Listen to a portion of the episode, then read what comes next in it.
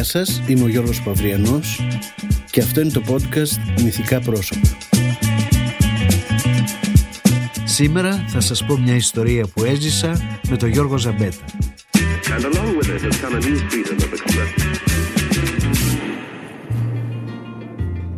Αποσπάσματα από έρωτες Χειμώνας βαρύς, κρύο πολύ και εκείνο το βράδυ το φεγγάρι δεν βγήκε, τα σύννεφα χαμηλώσανε και η βρόχα έπεφτε στρέιθρου. Εκείνη η μονάχη της έψησε ένα καφεδάκι, άναψε ένα τσιγαράκι, πήγε στη βιβλιοθήκη της, πήρε τον πρώτο τόμο από τα απομνημονεύματά της, ξάπλωσε στην τιβανοκασέλα της και άρχισε να τα διαβάζει ένα-ένα. Ο πρόλογος δεν έλεγε και πολλά πράγματα, μας ανέφτασε στη σελίδα 96 εκατομμύρια 473 826 κάθετος παύλα και κάτι ψηλά έγραφε ότι συνεδέθη με νεαρών αλλά το ειδήλιο δεν εκράτησε παρά μόνον 3-24 ώρα διότι ούτως εκ των υστέρων απεδείχθη ακατάλληλος. Κι έτσι καθαρίσαν ένα βράδυ που το φεγγάρι δεν βγήκε και η βρόχα έπεφτε ράιθρου. Σελίδα 9 του 74ου τόμου έγραφε ότι ήτανε καλοκαιριά και είχε βγει στην παραλία να κάνει το μπάνιο της. Εκεί γνώρισε ένα νεαρό τον επλησίασε ανταλλάξανε μερικές κουβέντες τον ρώτησε για το όνομά του. Εγώ της λέει αυτός ονομάζομαι Φρίτς. Τον αγάπησε τρελά αλλά σαν μπήκε το φθινόπορο αυτός την πούλεψε για την πατρίδα του και εκείνη ξέμεινε μόνη της. Ένα βράδυ που το φεγγάρι δεν βγήκε και η βρόχα έπεφτε ράιθρου Σελίδα 6 Άθροβου Παράγραφος ξου Κεφάλαιο θου Έγραφε ότι Πήγε και τον συνάντησε Και του είπε ότι θα έπρεπε να γίνει ο γάμος. Αυτός δεν έφερε αντίρρηση Και προσδιορίστηκε Πέμπτη ώρα 0 και 33 πρώτα και 49 δεύτερα η μέρα πλησίασε εκείνη για να πάει να παντρευτεί. Μπήκε στο μπάνιο της έριξε τα αποσμητικά της τα απορριπαντικά της. Ντύθηκε φόρεσε τον ηφικό ενώ απόξω το φεγγάρι δεν βγήκε και η βρόχα έπεφτε ράιθρου αυτήν η ιστορία μιας κυρίας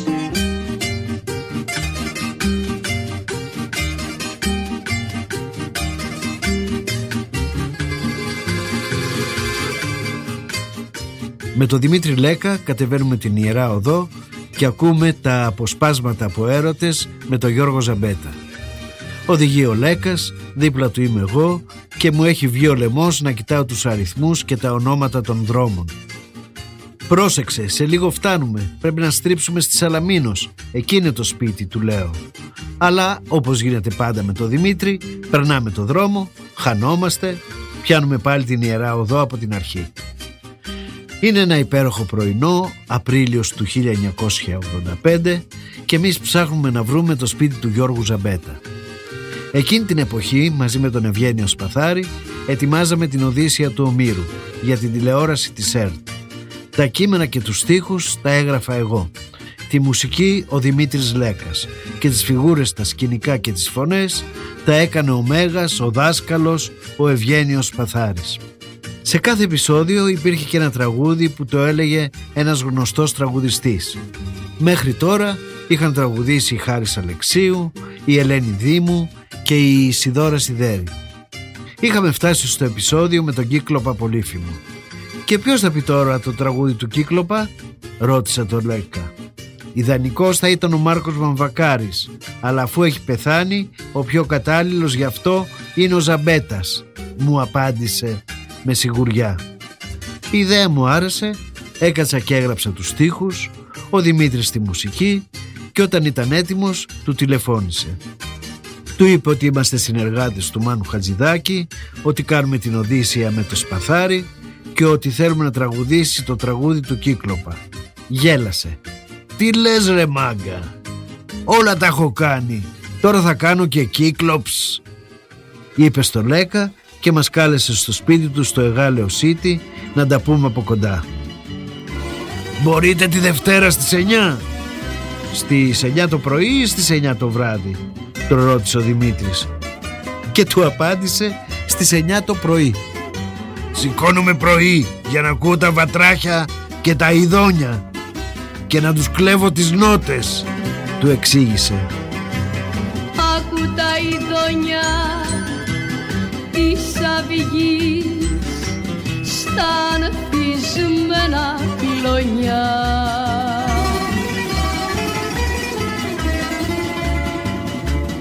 και ξαναζήσε μια στιγμή τα περασμένα, τα περασμένα χρόνια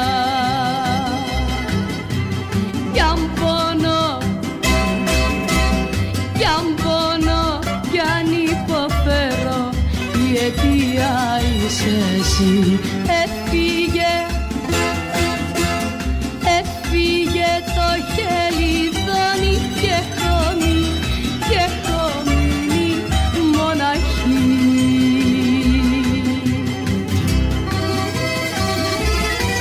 Να είμαστε λοιπόν τώρα εδώ στο Εγάλεο να ψάχνουμε οδό και αριθμό. Καταλάβαμε πως είχαμε φτάσει στο σωστό μέρος όταν από ένα ανοιχτό παράθυρο ακούσαμε ένα τραγούδι του. Παρκάραμε, πλησιάσαμε, είδαμε στο κουδούνι το όνομά του αλλά δεν χτυπήσαμε, καθίσαμε απ' έξω και ακούγαμε μαγεμένοι. Στη σιγάλια της χαραβηγής άκουσε τη φωνή μου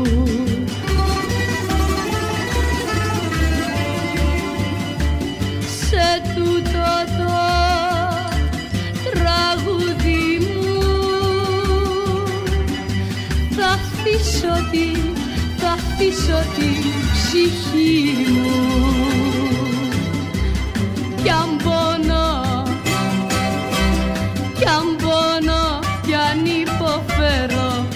αιτία είσαι εσύ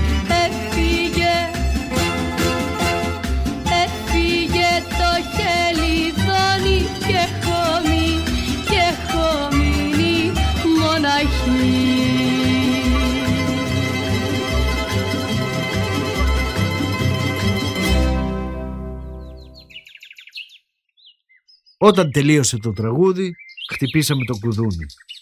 Άνοιξε την πόρτα και μας κοίταξε παραξενεμένος.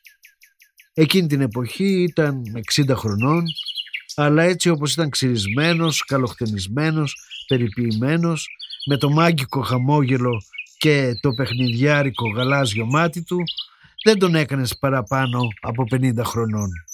Φορούσε σορτσάκι και αθλητική φανέλα. Στο χέρι κρατούσε το μπουζούκι του. «Τι γίνεται ρε μάγκες» Πώς από τα λιμέρια μας πρωινιάτικα; Έρανο κάνετε. Γεια σας κύριε Ζαμπέτα του λέει ο Δημήτρης. Κεριά και λιβάνια. Άσε τα κυριλίκια και τους πληθυντικούς ρε μάγκα και προχώρα στο παρασύνθημα. Τι σύ. Είμαι ο Δημήτρης Λέκας, μιλήσαμε προχτές στο τηλέφωνο. Το πρόσωπό του φωτίστηκε. Είσαι ο φίλος του Μανώλη. Ποιανού Μανώλη. Του Χατζηδάκη ντε. Έτσι τον λέω εγώ. Και στρέφεται σε μένα.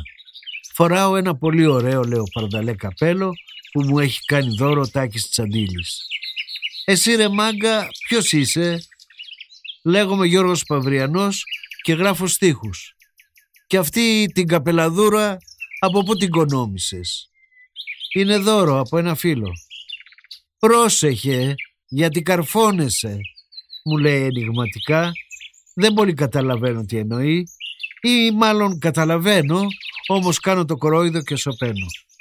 αυτά τα λουλούδια είναι για σας, δηλαδή για σένα. Λέω και του δίνω ένα μπουκέτο μαργαρίτες που είχα αγοράσει από ένα ανθοπολείο στον δρόμο. Τις παίρνει, τις κοιτάει, μετά κοιτάει εμένα και χαμογελάει με το γνωστό μάγκικο χαμόγελο. Τι μαλακία είναι αυτή που μου έφερες. Χάθηκε να φέρεις κανένα γκιασέ γιαούρτι με πέτσα, κάνα βούτυρο, κάνα μέλι, να κάνουμε ένα ωραίο breakfast.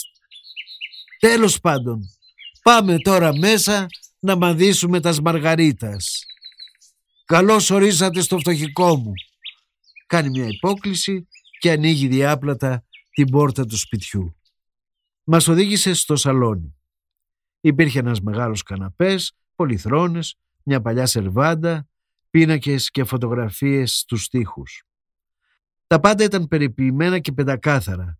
Φαινόταν ότι υπήρχε μια νοικοκυρά μέσα στο σπίτι. Στην άκρη του δωματίου, δίπλα στην κουζίνα, υπήρχε ένα τραπέζι γεμάτο διάφορα χαρτιά, λογαριασμούς της ΔΕΗ, φωτογραφίες, παλιά σχολικά τετράδια, αποκόμματα από εφημερίδες. Έφερε ένα γυάλινο βάζο χωρίς νερό, έβαλε μέσα τις μαργαρίτες, τοποθέτησε το βάζο επάνω στο τραπέζι, πήγε σε μια γωνιά και έκατσε στην πολυθρόνα του. Έπιασε το μπουζούκι σαν σκύπτρο και μετά έδωσε διαταγές. «Η κυρά λείπει. Έχει πάει στη λαϊκή. Εσύ μάγκα, μου λέει, βγάλε την καπελαδούρα και πήγαινε στην κουζίνα να ψήσεις τους καφέδες. Τον δικό μου θα τον κάνεις γλυκύ βραστό και ναι και όχι. Τον κοιτάω σαν χαζός.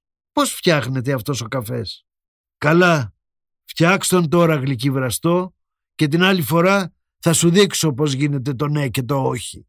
Πάω στην κουζίνα, ψήνω τους καφέδες. Όταν επιστρέφω, η κουβέντα έχει ανάψει για το Χατζηδάκι.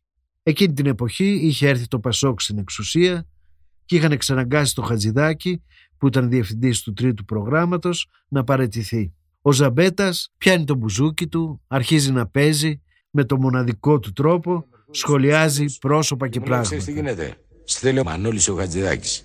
Λέω πού εδώ στάδε αριθμός στάδε ξεκίνησα πήγα. Ε, Πηγαίνοντας εκεί μου λέει Μανώλη έλα εδώ κάτσε να ακούσεις μου λέει ένα μοτίβο. Κάθομαι να πούμε για αρχινάει και μου παίζει την εισαγωγή από τα παιδιά του Πειραιά. Εγώ την ψώνισα, λέω ρε Μανώλη του λέω για ξαναπέχτη το ξαναπέζει. Τσιμπάω το μπουζούκι το πέρασα. Εντάξει ήτανε. Του λέω Μανώλη, εδώ πέρα βλέπω εκατομμύρια δίσκοι του λέω. Ο Χατζηδάκης είναι μια ιστορία που δημιουργήθηκε από τον ίδιο το Μανώλη το Χατζηδάκη ενώ ο Θοδωράκης είναι μια ιστορία που την δημιούργησε ο Τάκης ο Λαμπρόπουλος ο Β, ο Κολούμπιας. Για να φτιάξει το Θοδωράκη πήγε και τον έφερε από το Παρίσι. Πήγε και τον έφερε από το Παρίσι. Δεν ξέρω αν σπούδαζε ή δεν σπούδαζε. Έτσι λέμε. Δεν με ενδιαφέρει. Πήγε και τον έφερε από το Παρίσι και του έστησε παραστάσεις, του έστησε στον υπόδρομο μια βραδιά και του πρόσφερε το πρώτο βραβείο το, του τραγουδιού. Στον υπόδρομο γινόντουστε τότε. Και την εποχή στον υπόδρομο γινόντουστε. 59-60 εκεί, εκεί γινόντουστε. Ο Χατζάκης το είχε πάρει δύο χρονιές συνέχεια, 58 και 59. Το ένα ήταν κυπαρισάκι ψηλό και το άλλο ήταν κάπου υπάρχει αγάπη μου. Δύο χρονιές συνέχεια. Και την τρίτη τον καπελώνει με το Θοδωράκι φαίνοντάς τον και διαθέτει Στέλνει τον Κατατζίδη με τη Μαρινέλα. Το Μανώλη το Χιώτη με τη Μέρη τη Λίτα και τον Πυθικότσι ανερχόμενο την εποχή σε πρότονε και βγάλανε το Θοδωράκι. Αυτό το έκανε ο Λαμπρόπουλος διότι ο, ο Λαμπρόπουλος δεν είχε με συμβόλαιο στην εταιρεία του το Χατζηδάκι. Καταλάβες. Και ο Χατζηδάκης με την Αλίκη τη Βουγιουκλάκη σε μια εταιρεία ηλισσός που δεν την ήξερε κανένα, έχει κάνει το περίκο κορί και το άλλο που το λένε έχω ένα μυστικό. Μυστικό. Και έκανε κύριε να πούμε ο Ηλισσός 300.000 κομμάτια με το πρώτο μπαμ. Η εταιρεία αυτή και έτρεπε τα μάτια του. Τρελάθηκε ο Λαμπρόπουλος. Η εταιρεία ήταν του Χατζηδάκη. Την διαχειριζόταν ο Πατσιφάς. Λοιπόν, εν πάση περιπτώσει και τρελάθηκε ο Λαμπρόπουλος και σου λέει κάτι πρέπει να κάνω. Και πήγε και κουβάλισε και έφτιαξε το Θοδωράκι. Εν τω μεταξύ ο Θοδωράκης με το που μπήκε εδώ πέρα και κάνει την πρότεινε, συνδέθηκε και με το κόμμα το οποίο να πούμε ανήκει.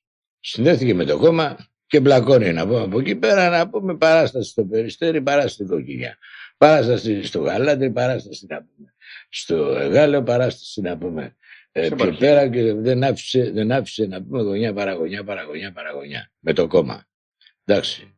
Τώρα, και μια δόση να πούμε, το Θοδωράκι που λέμε τώρα να πούμε, ε, οι μπουζουξίδες που είχε μαζί του, είχε τον Καρνέζη, τον Κώστα τον Παπαδόπουλο, αυτοί οι μπουζουξίδες που είχε μαζί του, να πούμε, ο Θοδωράκης, από το ξελίγωμα της πείνας και από το τράβημα που τους έκανε, να πούμε, την κομπανίσαν και πήγαν στην Αμερική. Οπότε δεν τους πλήρωνε. Πού να τους πληρώσει. Και είχαν πάρα μπαϊντήσει τα παιδιά και πήραν δρόμο και σηκωθήκαν και πήγαν. Παίρνουν το ονοματιόν του, παίρνουν δρόμο, αφήνουν δρόμο και βρεθήκαν στην Αμερική. Εκεί την εποχή έχει ξεμείνει, έχει ξεμείνει μόνος στο Θοδωράκι. Ο Χατζηδάκης με το Θοδωράκι συμπτύσσονται και κάνουν ένα έργο. Θα το παρουσιάσουν στο θέατρο Πάρκ της Λεωφόρου Αλεξάνδρας. Οπότε με ειδοποιεί ο Χατζηδάκης ότι με θέλει. Και ξεκινάω και πάω. Πηγαίνω στη, σε ένα θέατρο της Αθήνας, μου λένε το και το και το και θα περάσεις, μου λέει, τα τραγούδια του Θοδωράκη και τα τραγούδια του Χατζηδάκη. Θα τραγουδάει ο Μπιθικότσης, θα έχουμε χοροδία ε, και ζήσαν αυτοί καλά και εμείς καλύτερα. Λέω εντάξει πάμε να πούμε εκεί με ροκάμα το 600 δραχμές. Μοιραία η κουβέντα φτάνει και στη Μελίνα Μερκούρη. Ο Ζαμπέτας αφήνει κάτω το μπουζούκι, ρουφάει μια γουλιά από τον καφέ του, ανάβει τσιγάρο και μας λέει την ιστορία για την ταινία του Ζιλ Ντασέν «Ποτέ την Κυριακή». Η ταινία που είχε προβληθεί το 1960 στις Κάνες κέρδισε το βραβείο πρώτου γυναικείου ρόλου το οποίο μοιράστηκε η Μελίνα Μερκούρη μαζί με τη Ζαν Μωρό. Αλλά εκείνο για το οποίο μιλούσαν για καιρό ήταν το ελληνικό γλέντι που στήθηκε μετά την προβολή της ταινίας. Και σε αυτό το γλέντι ο μεγάλος πρωταγωνιστής ήταν ποιος άλλος, ο Γιώργος Ζαμπέτας, ο οποίος όμως έχει μεγάλα παράπονα για τη Μελίνα Μερκούρη που έχει γίνει πλέον υπουργός πολιτισμού. Ο, ο, όλος ο κόσμος έγινε, ε, έμαθε ότι υπάρχει Ελλάδα βάσει τα μπουζούκια της. Βέβαια παίξανε ρόλο μεγάλο και οι, αυτοί οι μεγάλοι συνθέτες όπως ο, ο τεράστιος αυτός αυτοκράτορας αυτοκράτορας της μουσικής να πούμε και ο Θεός λίγο είναι ο Μανώλης ο Γατζηδάκης που πήγαμε το 60 στις Κάνες με την κυρία του πολιτισμού Πρασερίζη ναι ρε τι γελάδα εγώ την έκανα μάγκα την κυρία αυτή ναι. από τι την έκανα μάγκα με το μπουζούκι μου ναι ρε φίλε, με τη μαγιά μου ρε φίλε, με την καλή μου την ψυχή και με το ποδαρικό μου ρε φίλε.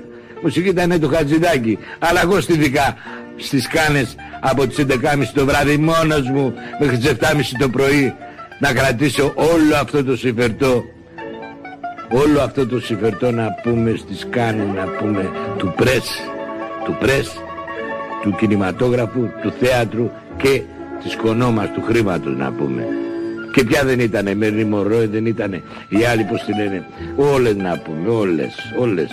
Οι βουγιουκλάκες όλου του κόσμου να πούμε. Όπως είναι η Ζωζόη Σαμπουτζάκη, Βασίλισσα της νύχτας που λένε, όλες αυτές οι Σαμπουτζάκες σε εποχής εκείνης, σε εποχής εκείνης, όλες ήταν μέσα να πούμε και όλοι, όλοι, πρασινάτρα να πούμε και δεν συμμαζεύεται. Εγώ τους κράτησα μέχρι το πρωί στις 7.30. Αλλά ρε μάγκα λέω. Μπράβο ρε φίλε. Και χρυσά τα γράμματα από πάνω. Μάλιστα κυρά μου, εγώ ήμουν να πούμε το ριζικό σου. Αλλά μπορεί να είσαι πια είσαι. Τρίχες είσαι. Αν δεν ήμουν εγώ το ποδαρικό μου, δεν έκανες μία. Αν εγώ επιούσα την ίσα, δεν έκανες μία να πούμε.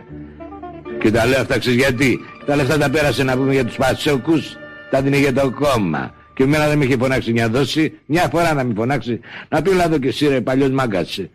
Πάγαινε να ρίξει δύο πενιές εκεί, πάρε 50.000. 50.000 ρε, να την βγάλω. Δεν με ρώτησε κανένας. Ας είναι καλά, εγώ την αγαπούσα, την αγαπώ και θα την αγαπώ. Γιατί είναι στην ψυχή μου, γιατί είναι η μελίνα μου.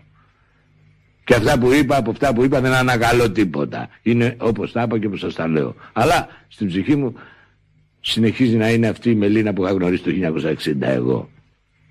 Και το 1960 πάλι 60 όταν εγώ καβάλισα ένα αεροπλάνο διαταγή, διαταγή του Ντασέ και της Μελίνας και πήγα στη, στη, Βιέννη και έπαιξα το, το, το Ζαμέλε Ντιμάνς να πούμε και το Διώξε τη λύπη παλικάρι. Πάμε μια νύχτα στο φεγγάρι. Αυτά τα δύο και το Ζαμέλε Ντιμάνς. Κατάλαβες. Εκεί πληρώθηκα. Στις κάνες δεν πήρα φάγκο. Αλλά εκεί πληρώθηκα. Μου είχε πει ο αδερφός της θα μου δίνει 200 δολάρια. Όχι ο αδερφός της θα μου τα δίνει η εταιρεία, η Αστροφών. Η Αστροφών που έπαιξα. Κατάλαβες τι γίνεται. Και εκεί ήρθε η Μελίνα, ήταν ο Τζούλι, ο Τζούλι. Ε, πέρασαμε ωραία, πέρασαμε ωραία. Ας είναι καλά η γυναίκα, ας είναι καλά η κοπελά. Ο Λέκας προσπαθεί να γυρίσει την κουβέντα σε άλλα θέματα και τον ρωτάει πώς ξεκίνησε να ασχολείται με τον Μπουζούκι. Ο Ζαμπέτας αλλάζει έκφραση και εκεί που ήταν αναψοκοκκινισμένος και έξαλλος από αυτά που έλεγε, ξαφνικά ηρεμεί, το πρόσωπό του γλυκαίνει και συγχρόνως μας αφηγείται τη ζωή του. Καρία μου άρχισε πιτσιρικάς, πολύ πιτσιρικάς, σε ηλικία 7 ετών. 7 ετών που βέβαια πήγαινα στο σχολείο.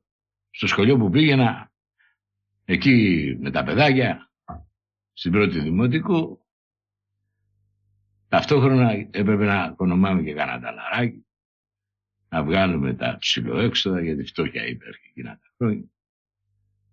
Ήμουνα και στο κουρίο του μπαμπά, ξεσκόνησα και μου δίνανε και κάνα χατζηλικάκι. Στον μπαμπά το κουρίο κρεμόταν και ένα μπουζούκι και το πιάνα και το μπουζούκι, το μάθα το μπουζούκι και σε ηλικία 7 ετών παίζοντας μπουζούκι στην πρώτη δημοτικού πήρα τον πρώτο χρυσό δίσκο παίζω τραγουδώντας χωρίς να πω ποίηματα που λέγανε τα τα παιδιά. Αυτό είναι η έναρξη της καλλιτεχνικής μου καριέρας ε, το 1932. Ένα καιρό που με στενέ η μάνα μου σχολείο.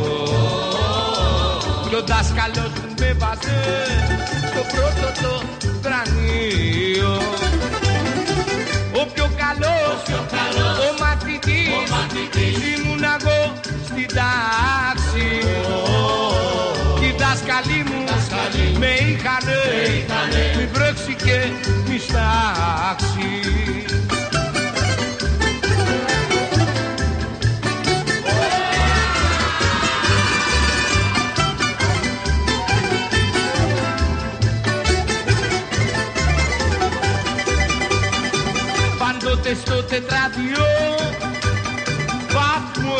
έπαιρνα δέκα Κι αν στη ζωή πήρα μηδέν τα φτύνια γυναίκα.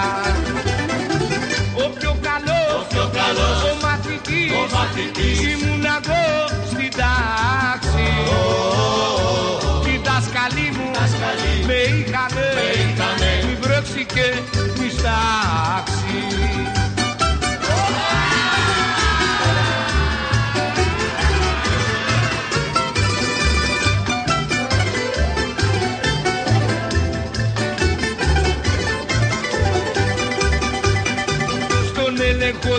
έλεγχο διαγωγή είχα κοσμιοτάτη κι όμως οι συνανάστροφες όλες αυτές μανόλοι μου μου βγάλανε το μάτι.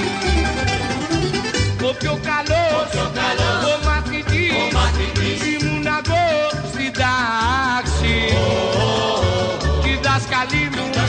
με είχανε, μη βρέξει και μη στάξει Μετά τα, μετά τα χρόνια περάσανε ωραία, περάσανε και άσχημα, αλλά η ζωή είναι τόσο μεγάλη, είναι τόσο μεγάλη και θέλει τόσο πολύ κουράγιο, υπομονή, λεβεντιά, θέλει ειλικρίνεια, θέλει παλικαριά να μπορέσεις να την αντιμετωπίσεις. Γιατί έχει όσο άσχημες έχει, αλλά έχει και ωραίες, ωραίες μορφές στη ζωή, με γέλια, με χαρές, με τραγούδια, τα τραγούδια με πρωταγωνιστές. Τα χρόνια περνάγανε, φτώχεια, δυστυχία, Γερμανοί, Γερμανοί, Γερμανοί, να ζει στην Αθήνα. Τι κάνουμε τώρα, τι χαμπάρια μας τώρα. Δουλεύουμε σε ένα εργοστάσιο. Στο εργοστάσιο που δουλεύουμε, παίζουμε και το μπουζούκι. Και εκεί που παίζουμε και το μπουζούκι στο εργοστάσιο που δουλεύουμε, παίρνουμε και τρόφιμα να τη βγάλουμε οικογενειακός. Εφτά παιδιά είχε ο πατέρας, εφτά παιδιά. Έξι και ένας εγώ εφτά. Ε, τραβηχτήκαμε, τα χρόνια εκείνα, τα δύστιχα, με το κεφάλι στον τορβά κάθε μέρα και κάθε νύχτα. Κάθε μέρα και κάθε νύχτα γιατί βλέπετε η ηλικία τότε ήταν να πούμε που προσφερόταν για να στο πάρουν το κεφάλι. όταν μπήκαν οι Γερμανοί ήμουν 16 χρονών. Ήμουν ευγενής προσφορά για να πάρουν το κεφάλι με κανένα σφαίρα εδώ για τους Γερμανούς, για τους Ιταλούς, για τους ντόπιους εγχώριους εδώ. Πολλά, πολλά. Πού να τα πει τώρα, σας τα λέω. Πάση περιπτώσει τώρα, αυτό που ενδιαφέρει και εσάς και εμένα είναι το θέμα τραγούδι. Το θέμα τραγούδι, αγαπημένοι μου φίλοι, είναι μια δύσκολη, μια δύσκολη ζωή με, με, με, με αγκάθια και με σαφαγκύρις, σαφαγκύρις μπουκάρισα μέσα στις εταιρείες, σαν το φαγκύριξ υπόλοιπος και πάτησα μέσα στις πρόκες για να μπορέσω να περάσω, να κάνω έργο αυτά τα οποία είχα εγώ δημιουργήσει με υδρότα και αίμα εκείνα τα χρόνια λέμε. Ο Βασιλιάδης ο συγχωρεμένος με το... και με το Μιτσάκι πάνε το Μιλιόπουλο τότε ήταν ο Γερονίκαδρος ο Μιλιόπουλος στην Κολουμπία Λικούργου να βάλω ένα τραγουδάκι. Δύο. Γιατί από πίσω παρτίδα ήταν του Βασιλιάδη η στίχη. Η μπροστινή παρτίδα ήταν του, του Μιτσάκη. Όταν θα λάβεις αυτό το γράμμα. Αυτή η δουλειά γίνεται το 1956.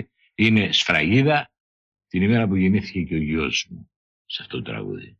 Ε, το βάλαμε το τραγούδι. Ξεκίνησε το πρώτο τρίμηνο γιατί τότε πληρώνανε κάθε τρίμηνο. Το πρώτο τρίμηνο έχει κάνει 1500 και κόκαλο. Δεν προχωράει. Μου λέει ο Μιλιόπουλος, μου λέει κόκαλο. Μου λέει το τραγούδι κόκαλο και εσύ μου λέει. Πρόκειται να ξαναβάλεις. Τώρα μου λέει κύριος είδε. Πέρασαν χρόνια να μάθεις καλά μου λέει τη δουλειά. Τρελάθηκα εγώ, τρελάθηκα. Παίρνω το δίσκο όπως ήταν και πάω ολοταχώ στην ΙΕΝΕΔ. Καλή τώρα εκεί που είναι στον Νίκο το Μουρκάκο. Ήταν διευθυντής τότε. Του λέω ρε Νικόλα, τσάκω το δίσκο και ρίχνω την πέντε φορές. Γιατί πάνε να μου τον εσφάξουν. Ότι γουστάρει τον Γιωργάκη. Παίρνει το δίσκο και τον προχωράει. Πάω το δεύτερο τρίμηνο, 45.000 κομμάτια. Και από τότε άρχισα το βάζω βγάζω τραγούδια συνέχεια. Όταν θα λάβεις αυτό το γράμμα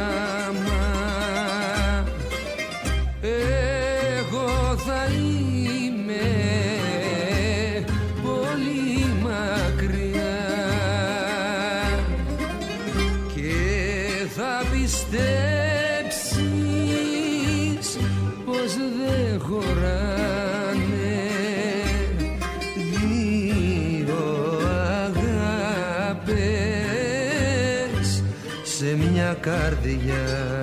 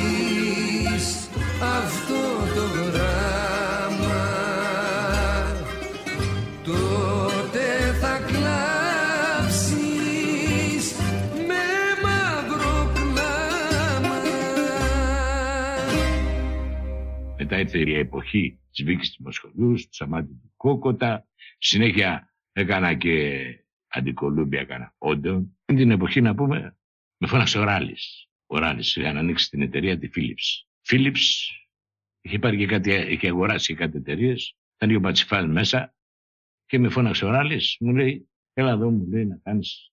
Λέω εντάξει, είχα οικονομήσει από το θέατρο Πάρκ που παίζαμε το καλοκαίρι του 63 δύο παραστάσεις, μια με το Θοδωράκι, μια με το Χατζηδάκι. Είχα οικονομήσει αυτό το βαλικάρι του Τζανετή, τον Παναγιώτη του Τζανετή. Και μ' άρεσε η φωνή του. Και του είχα περάσει τρία-τέσσερα τραγουδάκια.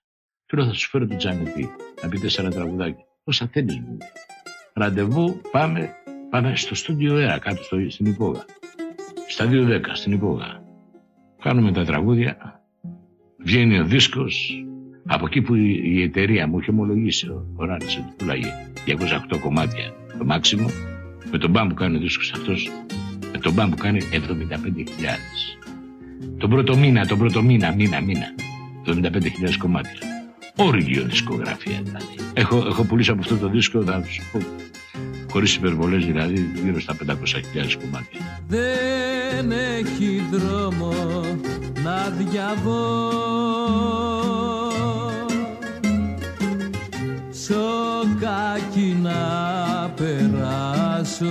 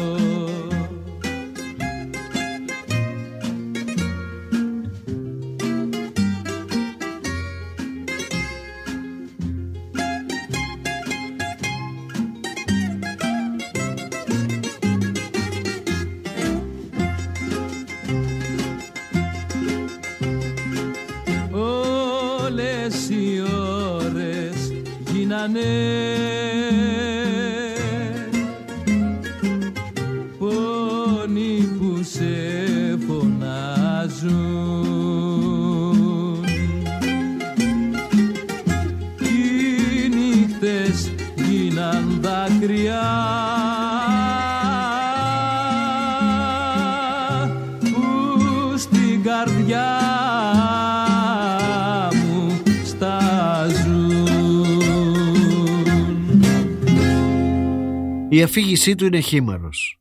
Είναι φοβερός ομιλητής, μιλάει παραστατικά, με εικόνες, μερικές φορές ενσωματώνει και ξένες λέξεις στην αφήγησή του, άλλες φορές φτιάχνει δικές του, είναι μοναδικός γλωσσοπλάστης.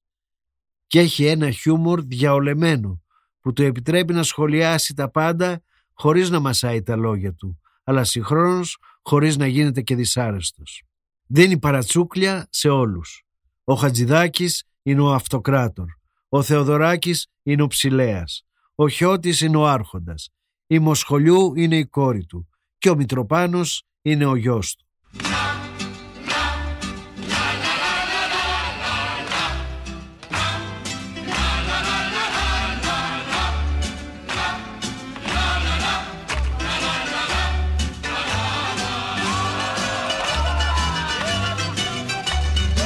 Πολλά εκατομμύρια δίσκους έχω πουλήσει μέσα στην Ελλάδα και όξω από το Σίκο χόρεψε Σεντάκι που τραγουδάει η Αλίκη Βουλουκλάκη. Το, έχουν- το έχουν πει και ξένοι, το έχουν πει και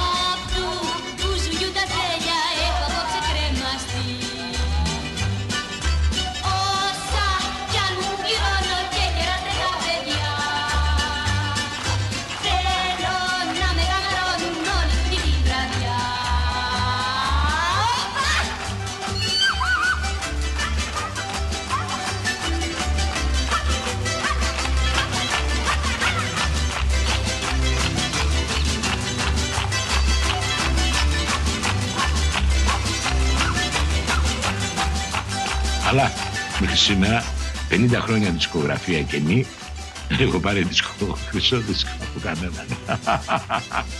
και, για, και φαντάσου και για νούμερα τώρα που σου λέω. Νούμερα, νούμερα, όχι αστεία. Εν πάση περιπτώσει, αυτό δεν το λέω έτσι σαν παράπονο. Το λέω διότι κάποιος από τους εταιριούχους κάποια φορά θα έπρεπε να με φωνάξει. Να πει να δω ρε φίλε, εσύ είσαι καταχωρημένος τόσα εκατομμύρια δίσκο. Πάρα χρυσό δίσκο τιμή είναι και για το σύνολο.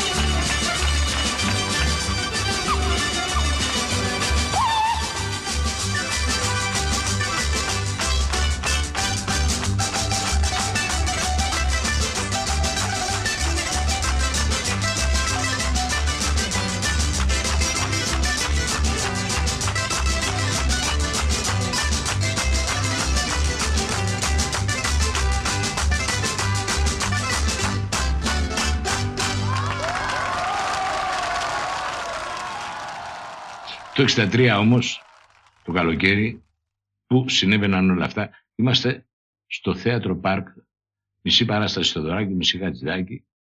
Πεζοτραγουδάγαμε τραγούδια, την μια παράσταση του ενός και την άλλη παράσταση του άλλου. Εγώ έπαιζα μπουζούκι, μπαίνοντας ο χειμώνας, πάμε με τον Πυθικότσι μαζί στην Τριάνα του Χιλά. Στην Τριάνα του Χιλά ήταν η Μοσχολιού, αλλά η Μοσχολιού ανύπαρκτη. Ανύπαρκτη ακόμα. Δεν έχει κάνει ντεμπούτο, ντεμπούτο τραγουδίστρια μεγάλης, ούτε σε δίσκο. Ε, την είχαμε μαζί, άντε βγήκε από εδώ, άντε βγήκε από εκεί, άντε βγήκε από εκεί. Σιγά σιγά να πούμε, τελειώσαμε από εκεί, από την Τριάνα του Χιλά, ο Μπιθικός έφυγε πήγε στο Σελαπέν, εγώ έφυγα πήγα στο Κουλουριώτη, συνεχίζω το χειμωνιάτικο και παίρνω την, την Μοσχολιού μαζί μου και τον Τζανετή και πάω στη γωνία των- της Πατησίων και ανοίγω ένα μαγαζί το οποίο το λέγαμε τότε ξημερώματα. Εκεί αρχινάμε τον τεμπούτο με τη Λίκη του Πασχολιού. Είχα πάει στο σπίτι της Πολυπάνου. Τέσσερα τραγούδια με έχει στείλει ο Λαμπρόπουλος. Να πάω να βρω την Πολυπάνου να τα πει.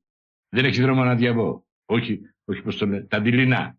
Το πάει πάει, τα ξημερώματα και τα δάκρυα. Και πάω να βρω την Πολυπάνου στην οδόνα Χαρνών, καλοκαίρι Ντάλα, Ντάγλα καλοκαίρι, ποτάμιο υδρότας, Ήρθα για πρόβα, λέω καλό τον μου λέει, αλλά τώρα φεύγω πάω για στο μπίτς για μπάνι. Καλά, εμένα είναι εισιτηρία πολύ πάνω. Ήταν, με ένιωσες, ξεκινάω από το μεγάλο να έρθω εδώ να κάνω πρόβα. Έκανα το κορόιδο, πήρα το μπουζούκι παραμάσκανα. Την άλλο ταχώ την άλλη μέρα πάω στο Λαμπρόπουλο, του λέω Λαμπρόπουλε, η πόλη πάνω μου πήγε για το μπίτς. Μου λέει, τι θέλει να κάνεις, ποιος θέλει να τα πει, λέω, θα τα πει σχολείου. Μπράβο, μου λέει, αύριο γράφεται. Και πάμε την άλλη μέρα, τα λέει Μοσχολού, τυχερή Μοσχολού, μπουμ. Μπουμ, μπαμ και έγινε η Μοσχολού, η μεγάλη Μοσχολού. Έφυγες και πήγες μακριά, σύννεφα σκεπάσαν την καρδιά, σβήσαν απ' τα χείλη τα τραγούδια, γύρω μαραθήκαν τα λουλούδια και τα δειλινά. Μια φωνή μου ψιθυρίζει Μυστικά δεν θα γυρίσεις πια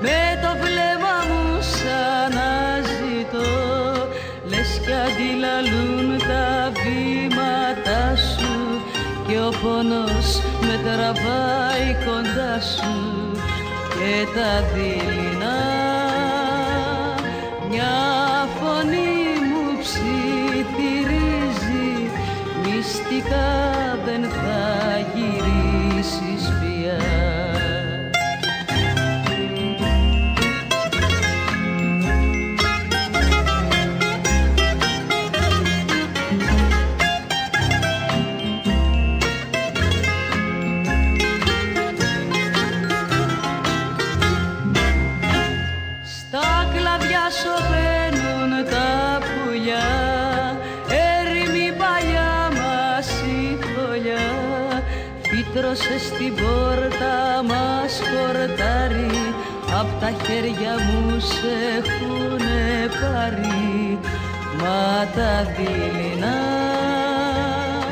Μια φωνή μου ψιθυρίζει Μυστικά δεν θα γυρίσεις πια. Τελειώνοντας όλα αυτά θέλω να σας εξηγήσω και να σας βάλω και στο νόημα του εσείς που απολαμβάνετε σήμερα γενικά όλα τα τραγούδια αυτά και τα σημερινά και τα πριν από αυτό και ξένων δημιουργών που τα καμαρώνετε, τα απολαμβάνετε, τα διασκεδάζετε με αυτά τα τραγούδια. Μην νομίζετε ότι αυτά τα τραγούδια που ακούτε από τα μπουζούκια ότι ήταν ευκοληλία. Το μπουζούκι ήταν υποδίωξη. Το μπουζούκι εδιώκετο, εδιώκετο. Αν εκείνα τα χρόνια σε βλέπανε με μπουζούκι, αν εκείνα τα χρόνια σε βλέπανε, παρακαλώ, έλα κορίτσι μου, είσαι καλά, καλά. Έχω δουλειά τώρα, κλείσε, θα σε πάρω εγώ, γεια σου. Γεια, γεια. Εκείνα τα χρόνια, τα δύσκολα τα χρόνια, άμα σε βλέπανε με μπουζούκι, σε πηγαίνανε στην αστυνομία. Για εξακρίβωση, ποιος είσαι, πού πας, τι το θέλεις αυτό το όργανο, πού το βρήκες. Αλλά εγώ, εγώ έχω φάει σφαλιά από τον πατέρα μου. Πετάγανε φωτίες εδώ να μην το μάθω. Να μην το μάθω. Να μην το μάθω. Αλλά ποιος με είχε καβαλήσει. Που το αγάπησα τόσο πολύ ούτε τη μάνα μου δεν αγάπησα. Όσο έχω κοιμηθεί νύχτες ολόκληρες με τον μπουζούκι αγκαλιά. Αλλά και αυτό με έβγαλε από, από τα διέξοδα, αυτό μου έδωσε περγαμηνές, αυτό μου έδωσε, αυτό μου έδωσε τα πάντα. Τα πάντα, τα αγαπάω. Τα αγαπάω είναι ψυχή μου το μπουζούκι μου, τίποτα άλλο δεν αγαπάω περισσότερο το μπουζούκι. Αυτοί που φεύγουν σφίγγουν τα χείλια πνίγουν τα δάκρυα να να μη φανούν. Ω, κι αυτοί που μένουν κουνούν μαντήλια κι αναστενάζουν γιατί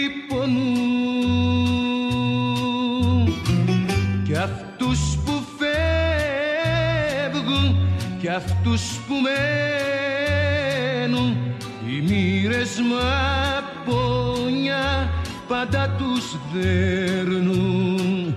Κι αυτούς που φεύγουν κι αυτούς που μένουν οι μοίρες μαπόνια πάντα τους δέρνουν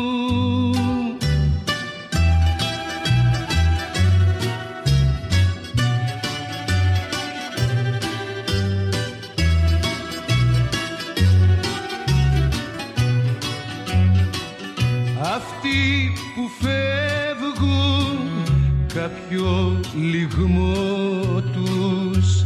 Παίρνουν μαζί τους και μια ευχή κι αυτοί που μένουν στο σπαραγμό τους κάνουν κουράγιο και προσευχή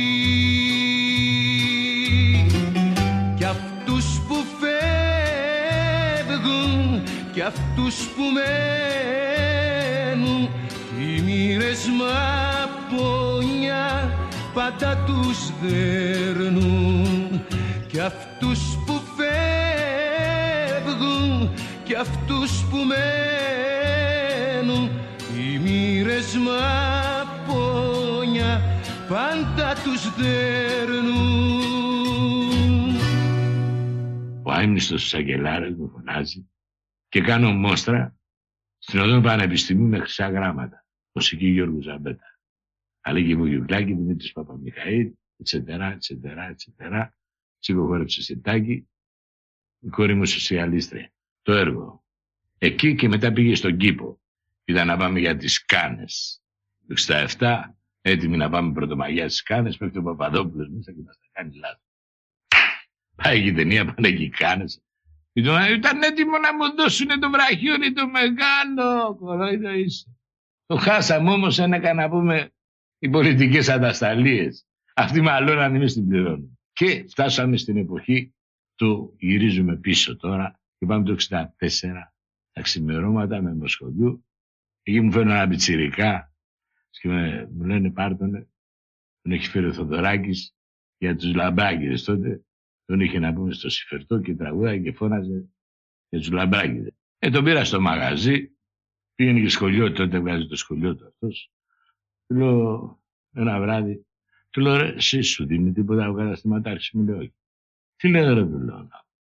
Πάμε στην λέω, δεν τρέπεσαι λιγάκι ρε, του λέω. Είχε το, το παιδί κάθε μέρα εδώ πέρα, του λέω. Και δεν του δίνεις τίποτα. Και του βγάλαμε ροκάμα του, 40 φράγκα. 40 φράγκα.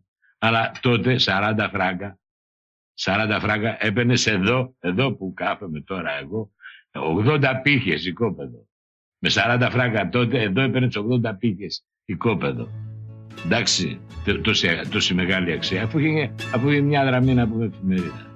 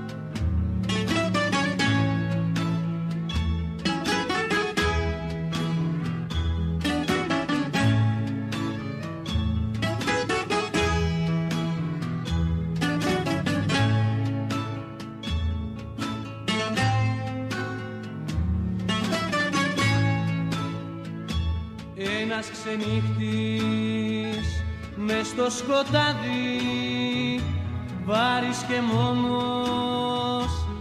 Αυτό το βράδυ τι το πικραίνει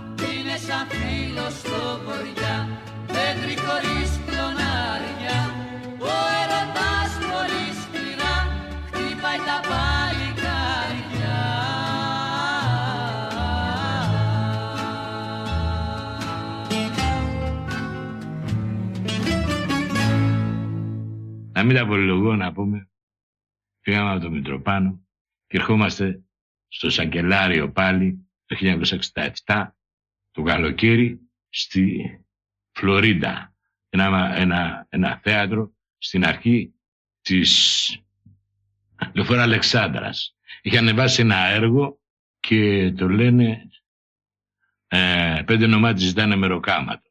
Είναι ο Βουσάς, η Μαρταϊκαραγιάννη και δεν θυμάμαι, ο Γκιονάκης. Παίρνουν πολύ και έχει ένα τραγούδι μέσα. Το οποίο το λέει ο Πουλόπουλος. Ο Πουλόπουλος αυτό το τραγούδι. Να μην στα πω λόγο, και την εποχή, το έχει πει ο Πουλόπουλος, κάνουν πρόβα και με φωνάζουν γιατί τους έχει ειδοποιήσει ο Πουλόπουλος από το μαγαζί που εργάζεται ότι δεν με αφήνουν λέει, στο μαγαζί να έρθω να είμαι κάθε βράδυ στο, στο θέατρο και δεν θα έρθω. Και με φωνάζουν τώρα Σακελάριος και άλλοι μου λένε τι γίνεται ρε Σαμπέτ. Ε, Τι να κάνω. Φωνάξουμε λέει τον Μητροπάνο. Ο Μητροπάνος είναι φαντάρος στα σύνορα. Τι να κάνω, πετάγεται ο αδερφός του Βουτσά, ο Αριστίδης και λέει να φωνάξουμε, λέει, να φωνάξουμε τον Βοσκόπουλο. Εγώ τον Βοσκόπουλο τον είχα ακούσει. Τον είχα ακούσει στη φωνο, στην Κολούμπια σε μια φωνοληψία και μ' άρεσε. Ε, του λέω αυτό είναι να φωνάξει.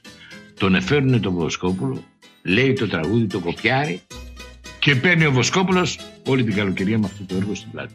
Έγινε το σώσε. Η καρδιά μου πληγωμένη σαν καμπάνα ραγισμένη. Μυστικά με βασανίζει με μανία. Η ζωή πριν μας χωρίσει προσπαθώ να βρω μια λύση. Αγωνία, αγωνία, αγωνία, αγωνία Αγωνία με λαχτάρα να σε νοιάζομαι Αγωνία δυστυχώς να σε μοιράζομαι. Αγωνία με λαχτάρα να σε νοιάζομαι Αγωνία δυστυχώς να σε μοιράζομαι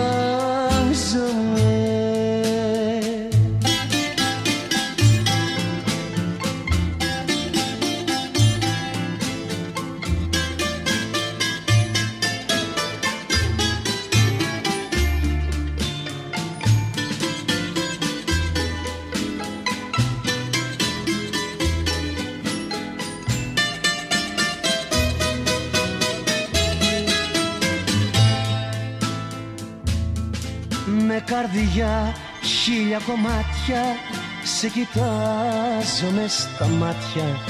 Αν εμένα αγαπάς να το διαβάσω. Μια φωτιά με τριγυρίζει Η ζωή μου δεν θα αξίζει. Αν σε χάσω, αν σε χάσω Αν σε χάσω, αν σε χάσω Αγωνία με λαχτάρα να σε νοιάζομαι. Αγωνία δυστυχώς να σε μοιράζομαι. Αγωνία με λαχτάρα να σε νοιάζομαι. Αγωνία δυστυχώς να σε μοιράζομαι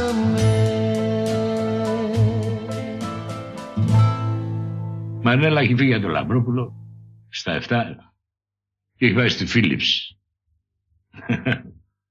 Αυτό είναι ωραίο περιστατικό. Και είμαστε, βρισκόμαστε στο στούντιο στην οδό Χαραμαγκά, στου, στο σύφι του Σιγανού, ο χώρος των παιδάκια Και γράφουμε, γράφουμε για τη Βουγιουκλάκη, μια ταινία του, του Κώστα του Καραγιάννη, του Κώστα του Καραγιάννη, της Μουστάκης. Καλή τώρα εκεί που είναι. Γράφοντας να πούμε την ταινία, είναι ένα τραγουδάκι που έχω φτύσει αίμα να το φτιάξω. Φου ολόκληρη ταλαιπωρία με αυτό το τραγούδι για να μπορέσω να το πετύχω. Το πέτυχα. Και γράφουμε το τραγούδι αυτό να το πήγε βουλιουκλάκι.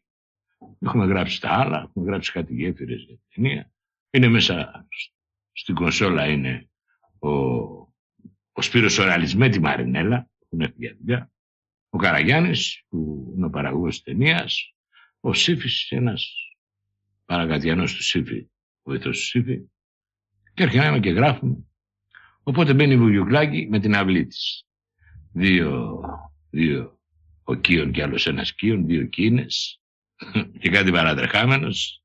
Ξέρεις, στους αυλικούς, στους αυλικούς. Γεια σου Ραλή, καλή σου ώρα εκεί που είσαι. Σ' αγαπάω, μα, σ' αγαπάω. Καλή σου ώρα εκεί που είσαι. Λοιπόν, μπαίνει μέσα με, τα, με την αυλή. Σιλοαλικάκι σου ένα τραγούδι. Τελείωσε λέω με αυτό το τραγούδι. Για να τα ακούσω. Μου λέει. Στο βάζω, τα ακούει. Μου λέει, αυτό. Να πάει το δώσει μου λέει το πει ο Καζατζίδης. Ω Μαραγγελίστρα. Παναγία μου λέω τι μου κάνεις τώρα. Τρελάθηκα, την ψώνισα. Πάγωσα. Έφυγε το αίμα από πάνω μου. Συμφόρεσε μου. Ε, τι είπες τώρα. Ναι, αυτό, αυτό που σου είπα μου.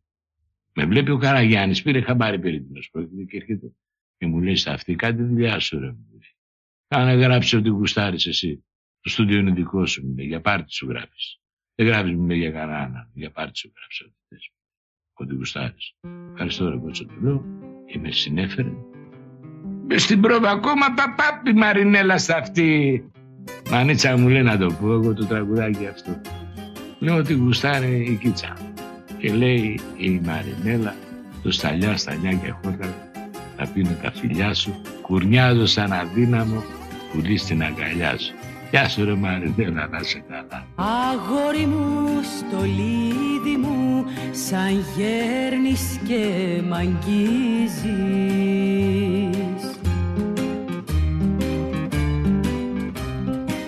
Πιο πέρα κι απ' τα πέρατα του κόσμου μ' αρμενίζεις.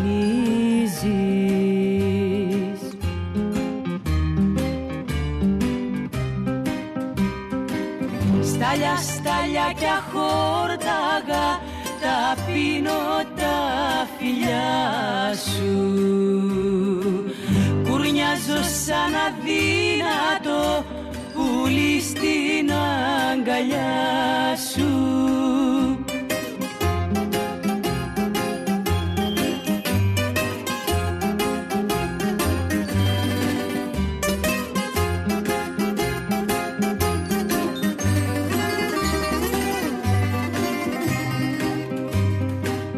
Μάτια, μάτια, τα μάτια σου αγάπη με χορταίνουν.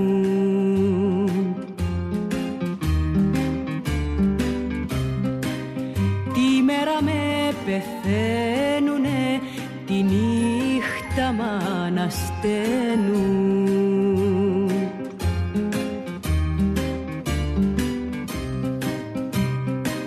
Στάλια, στάλια κι αχόρταγα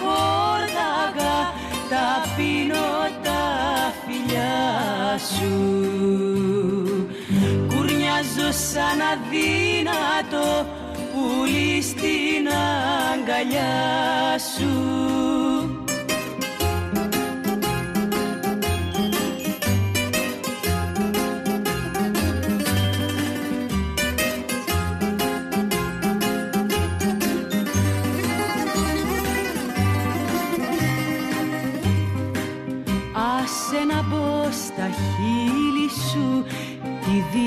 δίψα μου να σβήσω.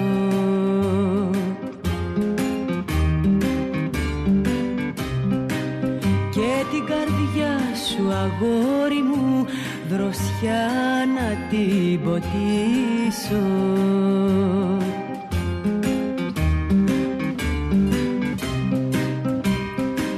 Στάλια, στάλια κι αχόρταγα τα πίνω τα φιλιά σου Κουρνιάζω σαν αδύνατο πουλί στην αγκαλιά σου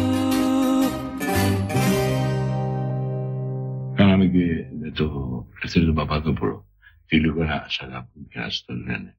Μάτια μου μεγάλα μελαγχολικά.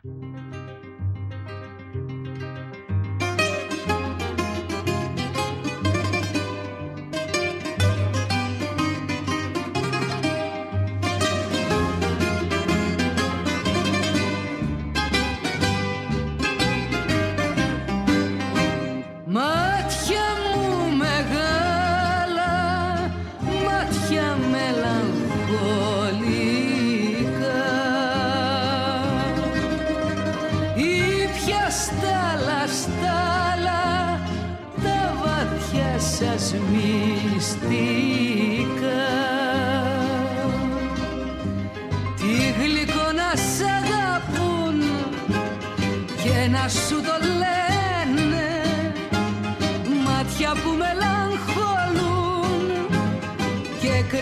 σου κλαίνε και κρυφά και κρυφά και κρυφά σου σιγοκλαίνε και κρυφά και κρυφά και κρυφά σου σιγοκλαίνε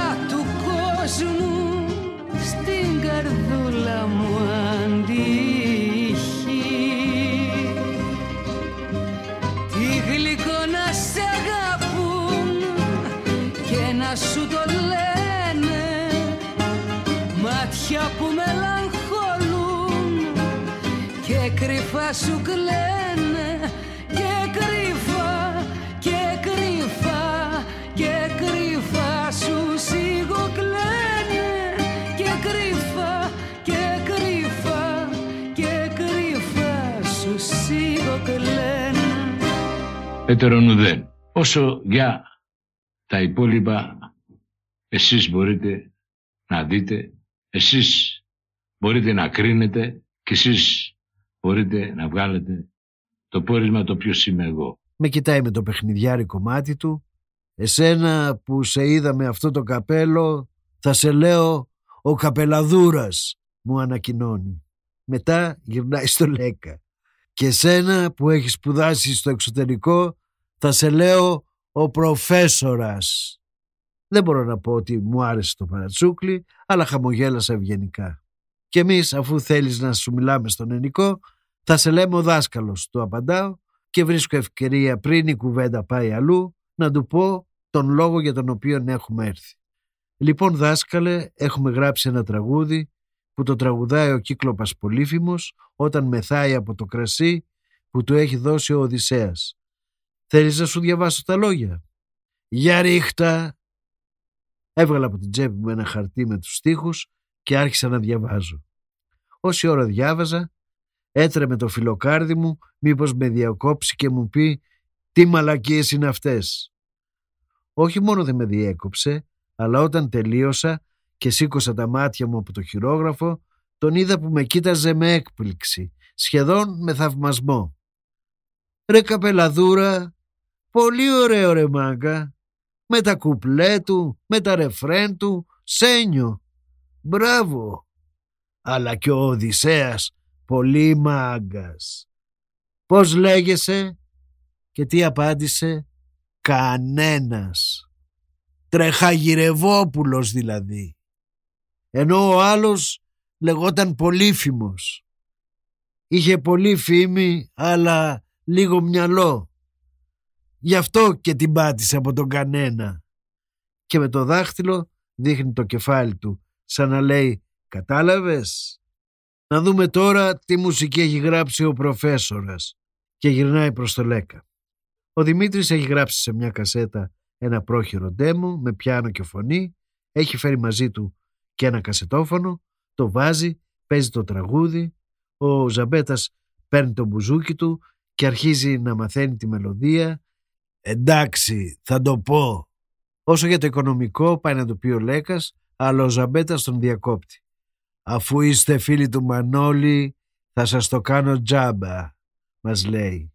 Τον καιρό εκείνο τραγουδούσε στα ξημερώματα, τέρμα πατησίων, μαζί με το Σταμάτη Κόκοτα και μας προτείνει να πάμε ένα βράδυ στο μαγαζί να τον ακούσουμε και μετά να πάμε κολλητά να ηχογραφήσουμε το τραγούδι γιατί θα είναι ανοιχτός ο Λάριγκας.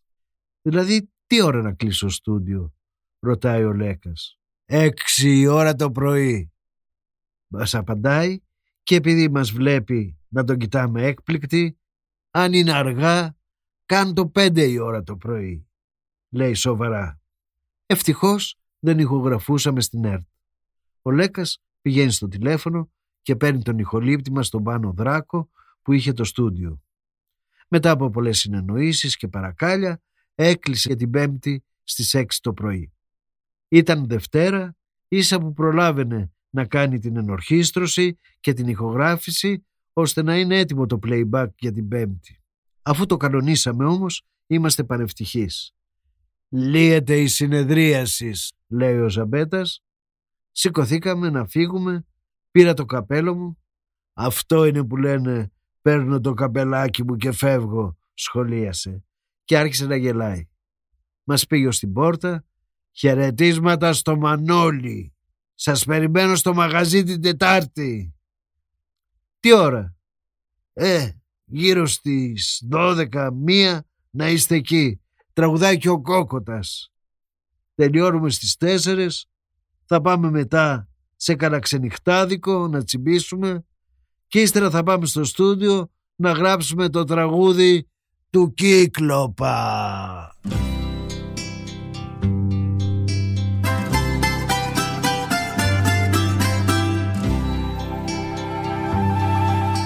Τετάρτη βράδυ με παίρνει ο Λέκας τηλέφωνο από το στούντιο και μου λέει ότι δεν έχει τελειώσει με το playback και ότι δεν θα έρθει το βράδυ στο Ζαμπέτα. Τι να έκανα, έβαλα στραβά το καπελάκι μου, πήρα ένα ταξί και πήγα μόνος μου. Στέκει του δρόμου κάποια άκρη μοναχός θα και κρύβει την τροπή του στο σκοτάδι όμως τι φταίει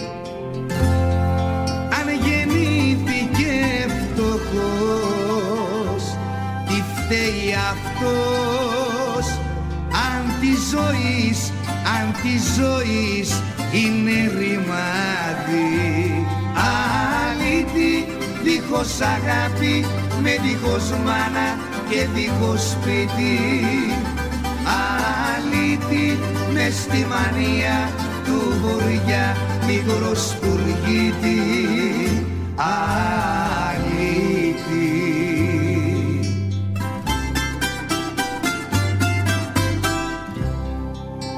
Μπαίνω στο μαγαζί, δεν είναι πολύ μεγάλο, αλλά είναι γεμάτο κόσμο. Ο Ζαμπέτας είναι πάνω στην πίστα, σε ένα υπερυψωμένο πατάρι, με το μπουζούκι και το τσιγάρο στο χέρι και συνοδεύει το σταμάτη κόκοτα που τραγουδάει τις μεγάλες του επιτυχίες. Κι όμως κι αυτός ίσως μπορέσει μια φορά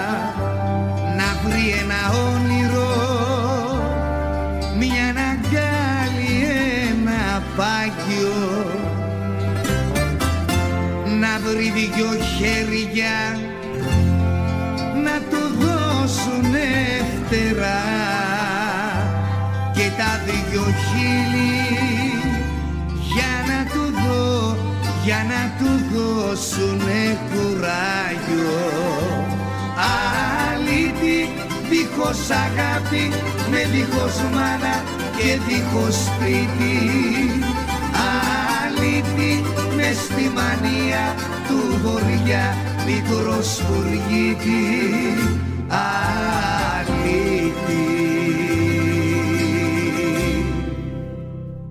Μόλις με είδε «Καπελαδούρα, πού είναι ο προφέσορ» μου λέει από πάνω από την πίστα. Κάνω μια κίνηση με το χέρι μου σαν να παίζω πιάνο. «Στούντιο» του λέω. «Ok, βλέπε, άκου, σώπα» και πλησιάζει το μικρόφωνο.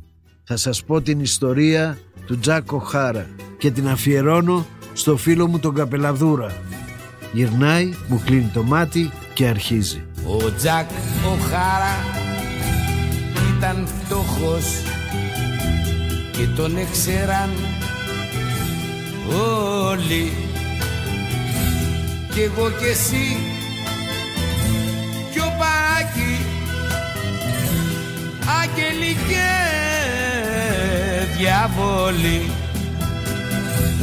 ο Τζακ ο Χάρα ήταν μπεκρής χρυσή καρδιά άδεια τσέπη. Κι ήρθε ο χειμώνας ο μακρύς. Κι ο Τζακ δεν είχε σκέπη μια νύχτα χιονίσε πάρα πολύ. Και βγήκαν οι γειτόνι για να φτιαρίσουν το πρωί. Και βρήκαν μες στο χιόνι της γειτονιάς το φροκαλό το τζάκο χάρα κόκαλο.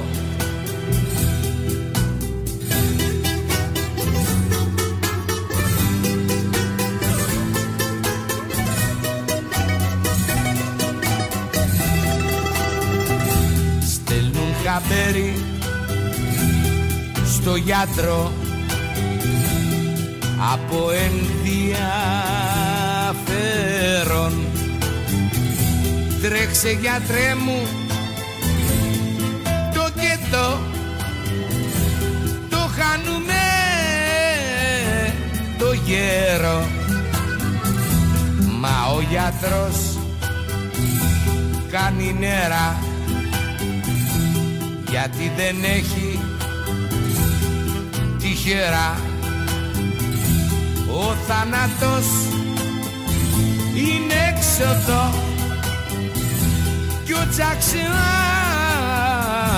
διέξοδο σαν κάναν το καθήκον τους. Ήσυχοι πια οι γειτόνοι γύρισανε στο σπίτι τους. Κι αφήσανε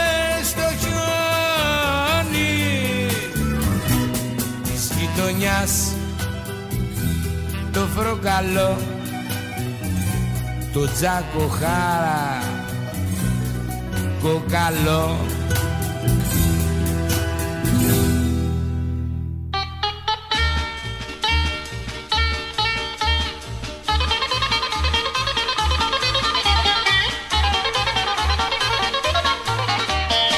Η εντύπωση από εκείνο το βράδυ δεν θα σβηστεί ποτέ από την μνήμη μου. Πραγματικά συγκλονίστηκα.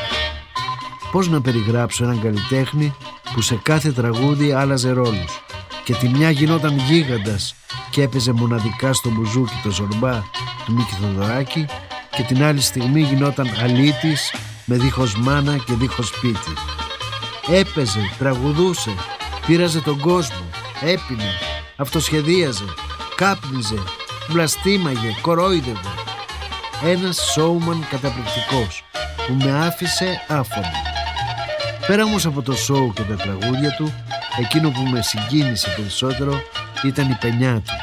Καθαρή, γλυκόπικρη, μοναχική, με τα ωραιότερα ρολαρίσματα, με εκείνες τις υπέροχες εισαγωγές. Όταν ακούω το μπουζούκι του Ζαμπέτα, με πιάνει στην αρχή μια περίεργη μελαγχολία και πάντα στο τέλος με τα «Ωρα» και τα άλλα με το μοναδικό του ύφος και με το δαιμονικό του χιούμορ με κάνει να γελάω και να βλέπω τη ζωή από την αισιόδοξη πλευρά. Ούτε που κατάλαβα πως έφτασε η ώρα τρεις το πρωί. Τα γκαρσόνια είχαν βάλει μπροστά μου ένα μπουκάλι ουίσκι, το είδα από πάνω ο δάσκαλος, τους έδωσε οδηγίες. Και ξηροκάρπι αναφέρεται και κανένα σαλαμάκι τους λέει. Είχα πιει το μισό μπουκάλι, ήμουν λιώμα, αλλά ήμουν πανευτυχής. Οι πελάτες ακόμα περισσότερο. Χτυπιόντουσαν στα τραπέζια και φώναζαν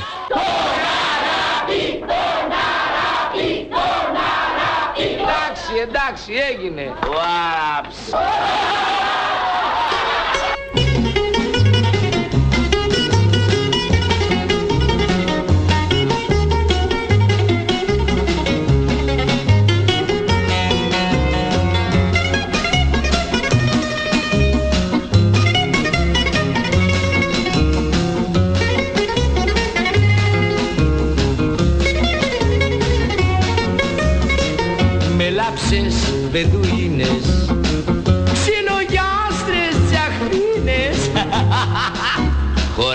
Χορεύουνε τα βράδια τους χορούς της αγάπης Ενώ το ταμ ταμ Το χτυπάει ο Αράπης Ο μαύρος, ο σκύλος, ο μπλακ Ταμ ταμ ταμ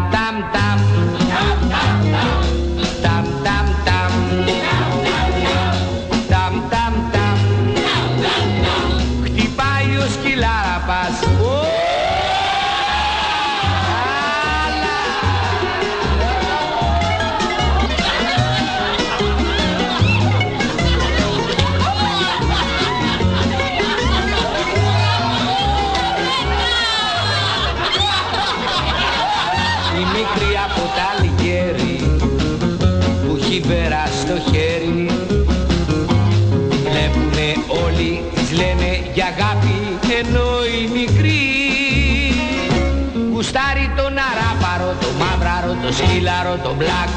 Ταμ του μου ταμ Ταμ του μου ταμ Ταμ ταμ ταμ Γουστάρει και αγαπάει το μαύρο, το σκύλο, τον αράπη. Το σατράπι, το χασάπι, το μανάβι, το μπακάλι, το κουρέα,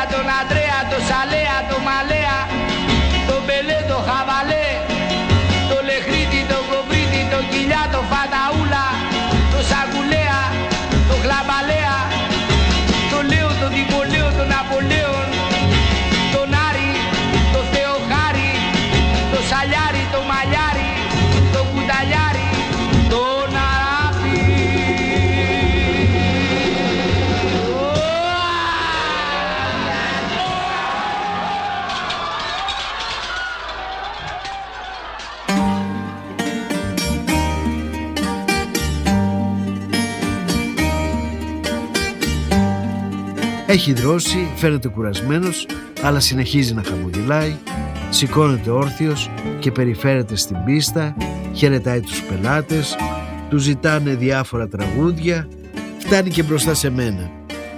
«Εσύ δεν έχεις καμιά παραγγελιά» με ρωτάει. «Το μάλιστα κύριε» του λέω. «Μάλιστα κύριε» μου απαντάει. Θέλω την καρδιά να σφίξω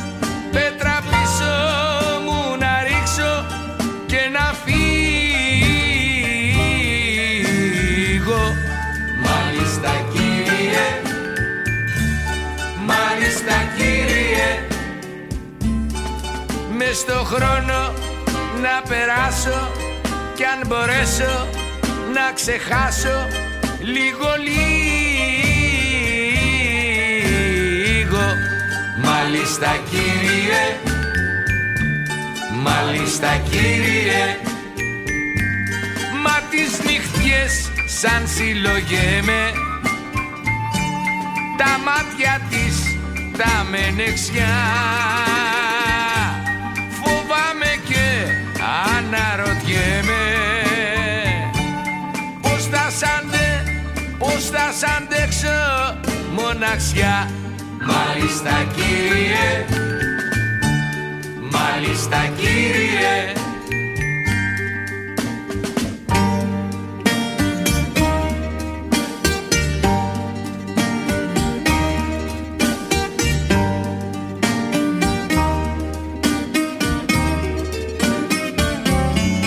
Πελάτες έχουν αρχίσει να πληρώνουν, φωνάζω κι εγώ τον καρσόνι και ζητάω το λογαριασμό. Είναι κερασμένο από τον κύριο Ζαμπέτα. Επιμένω να πληρώσω, το παίρνει όμως είδηση, έρχεται πάλι κοντά μου, άραξε και βάλε το χρήμα στην τσέπη μου, λέει επιτακτικά και συνεχίζει το τραγούδι. Θέλω μια στιγμή να φτάσει που ό,τι με κρατάει να σπάσει να ξεφύγω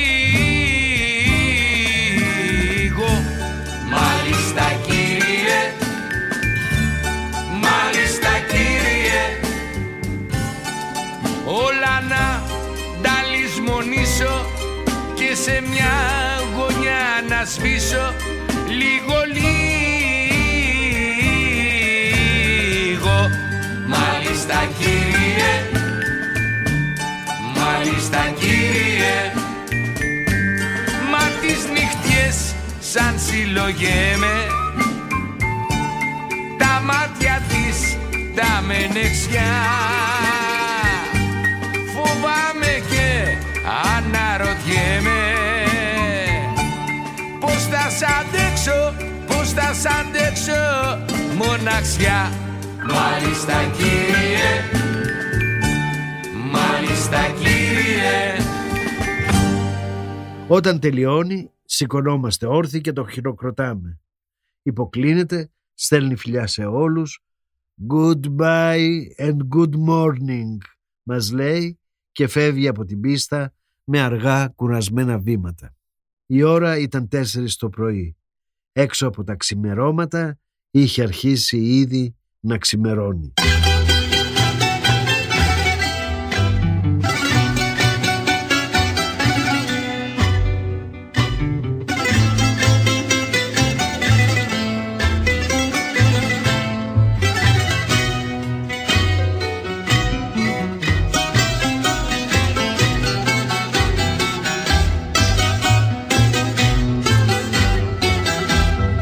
Κοντά στα ξημερώματα, κοντά στα ξημερώματα.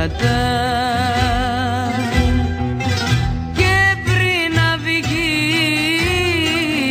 ο ήλιος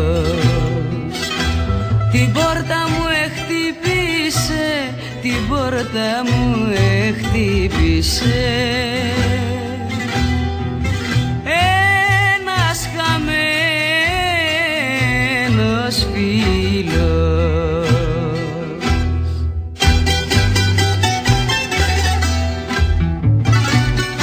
Πήγαμε να φάμε στο αυγό του Κόκορα, στην Κυψέλη.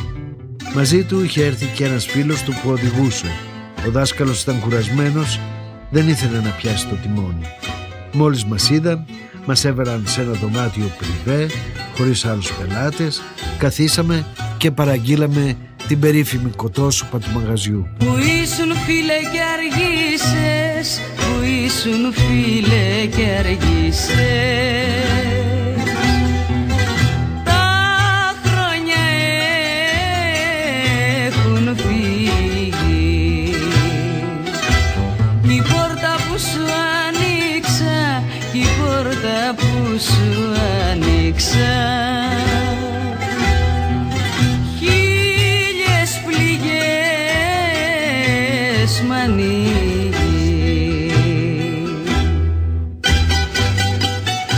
και πήρα τηλέφωνο το Λέκα. Είχαν σχεδόν τελειώσει με το playback και περίμεναν εμάς. Σε τι κατάσταση είναι ο Ζαμπέτας, με ρωτάει ο Λέκας. Πολύ κουρασμένος, δεν ξέρω αν θα μπορέσει να έρθει. Μη μας το κάνετε αυτό, ούτε εγώ ούτε ο Δράκος έχουμε άλλη μέρα ελεύθερη. Πρέπει να γίνει σήμερα, μου λέει με αγωνία. Κάθε ρητίδα σου καημός Κάθε ρητίδα σου καημός. Κάθε ματιά σου πόνος. Λευκά σου τα μαλλιά και στα λευκά σου τα μαλλιά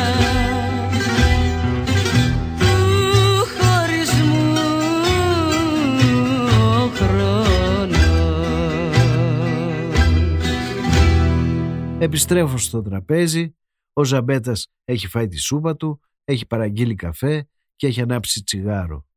Πού είσαι ρε μάγκα, πού τηλεφωνούσες; Στο στούντιο, σε περιμένουν και ρωτάνε αν θα πας. Σάνβουαρ, δεν τα είπαμε. Στάσου να ρίξω λίγο νερό στη μάπα μου και φύγαμε. Ζήτησε σαπούνι και πετσέτα, πήγε στις τουαλέτες και μετά από λίγο γύρισε φρέσκος φρέσκος. Είχα πληρώσει, τον περιμέναμε. Τον πούλο, μας λέει.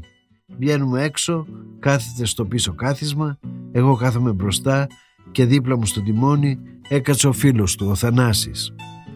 Είσαι ο Θανάσης του τραγουδιού, γυρνάω και τον ρωτάω. Όχι ρε μάγκα, ο Θανάσης του τραγουδιού είναι τώρα στα θυμαράκια. Μου απαντάει ο Ζαμπέτας από το πίσω κάθισμα και για πρώτη φορά ακούω τη φωνή του να σπάει. Θα πάρω σβάρνα μια βράδια Όλες τις ηλικίες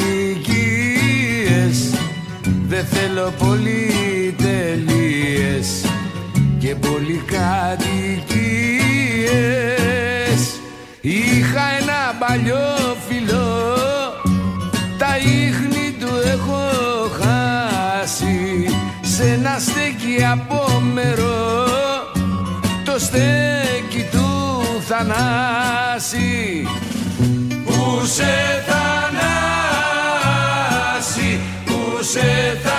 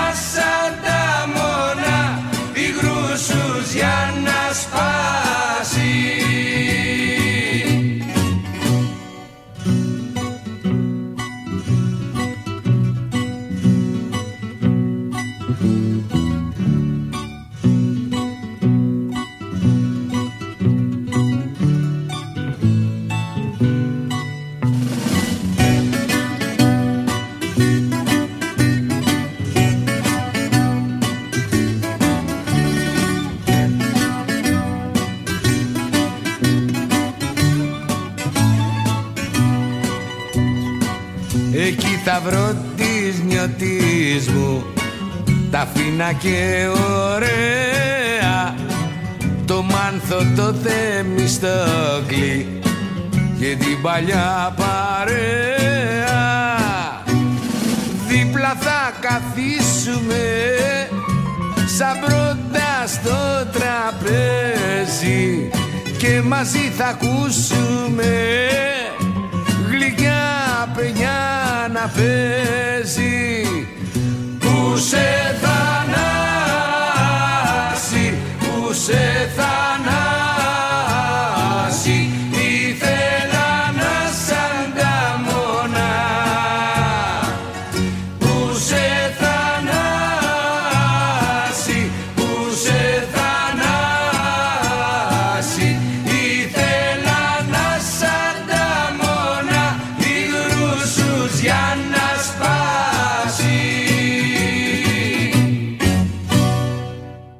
Το στούντιο ήταν στη Φιλοθέη. Μπήκε μέσα σαν σύμφωνας. Χαιρέτησε τον Πάνο Δράκο και μετά γύρισε στο Λέκα. «Πού είσαι ρε προφέσορα, γιατί δεν ήρθες στο μαγαζί» «Έφτιαχνα τα playback δάσκαλε». «Για βάλε να ακούσουμε τα playback και τα playmobil». «Καπελαδούρα, τα λόγια». Του δίνω τα λόγια, ακούει το playback, το σιγοτραγουδάει, όταν τελειώνει γουρλώνει τα μάτια. «Ρε μάγκες, εσείς εδώ φτιάξατε το Ben Hur. Ποιος παίζει μπουζούκι» Ο Βασίλης Ηλιάδης. Πολύ καλός, very good. Λοιπόν, πες μου πώς θα το πω. Χαρούμενα, λυπημένα, μεθυσμένα. Ο Λέκας τα χάνει προς στιγμήν. Δεν είναι λίγο πράγμα να σε ρωτάει ο Ζαμπέτας πώς να πει το τραγούδι σου. Εσύ δάσκαλε ξέρεις καλύτερα, του απαντάει. Δεν πάει έτσι. Εσύ είσαι τώρα ο προφέσορας. Είσαι ο δάσκαλος. Εσύ θα διδάξεις. Εγώ είμαι ο πιο καλός ο μαθητής. Έκατσε φίλε μου από τις 6 μέχρι τις 10 και το έκανε το τραγούδι φίλο φτερό. Εδώ θα κρατήσω την κορώνα, εδώ θα το πω μεθυσμένα, στο δεύτερο κουπλέ θα μπω κλαψιάρικα, στο τέλος θα κάνω επανάληψη και θα το πω τρεις φορές. Δεν την γλίτωσα ούτε κι εγώ. Ρε καπελαδούρα, εδώ που λες χαίρομαι και αναγαλιάζω μέσα στη σκοτεινή σπηλιά, μήπως ακουστεί το αναγαλιάζω σαν αναγουλιάζω, να το αλλάζαμε, να το κάνουμε; Χαίρομαι και με κρουλιάζω μέσα στη σκοτεινή σπηλιά; Πολύ ωραία δάσκαλε. Όχι, όχι. Άστο καλύτερα όπως είναι. Θα το πω μπερδεμένα εγώ, κάτι ανάμεσα στο αναγαλιάζω και στο αναγουλιάζω. Αφού έχει μεθύσει, από τη μια αναγαλιάζει και από την άλλη αναγουλιάζει. Η αλήθεια είναι ότι δεν περίμενα από ένα λαϊκό και αυτοδίδακτο άνθρωπο τέτοια ανάλυση και τέτοια επιμονή στη λεπτομέρεια. «Θα το τραγουδήσω δυο φορές», μας είπε στο τέλος. «Μια φορά όπως μου λέτε εσείς και μια με τη δική μου σάλτσα. Και μετά εσείς κρατήστε ό,τι θέλετε». Μπήκε μέσα, το τραγούδισε δύο φορές σέρι, χωρίς διακοπές, βγήκε έξω, ο Πάνος Δράκος έκανε ένα γρήγορο ρεμίξ και μας το έβαλε να το ακούσουμε.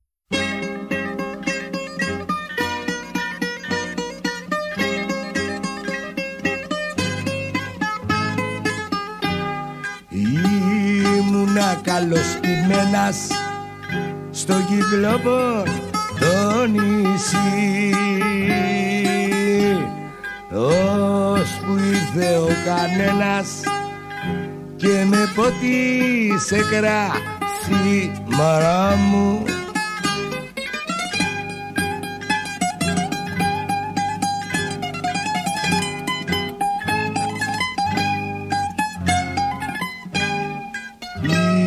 χαρές με πλημμυρίζουν κι όλα μου γελούν γλυκά.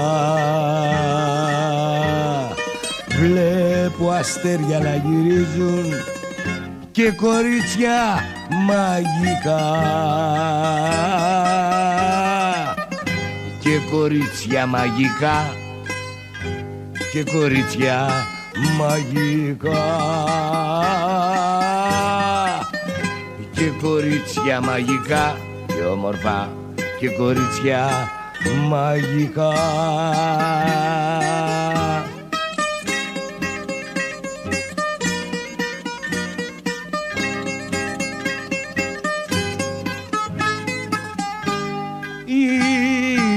Ήμουνα με ένα μάτι κι όλα τα βλέπα μονά σιγά και σιγά και μονά.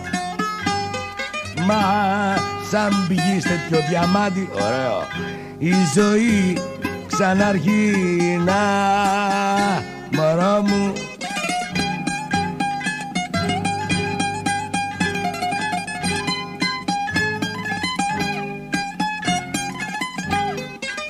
Χαίρομαι και αναγαλιάζω μες στη σκοτεινή σπηλιά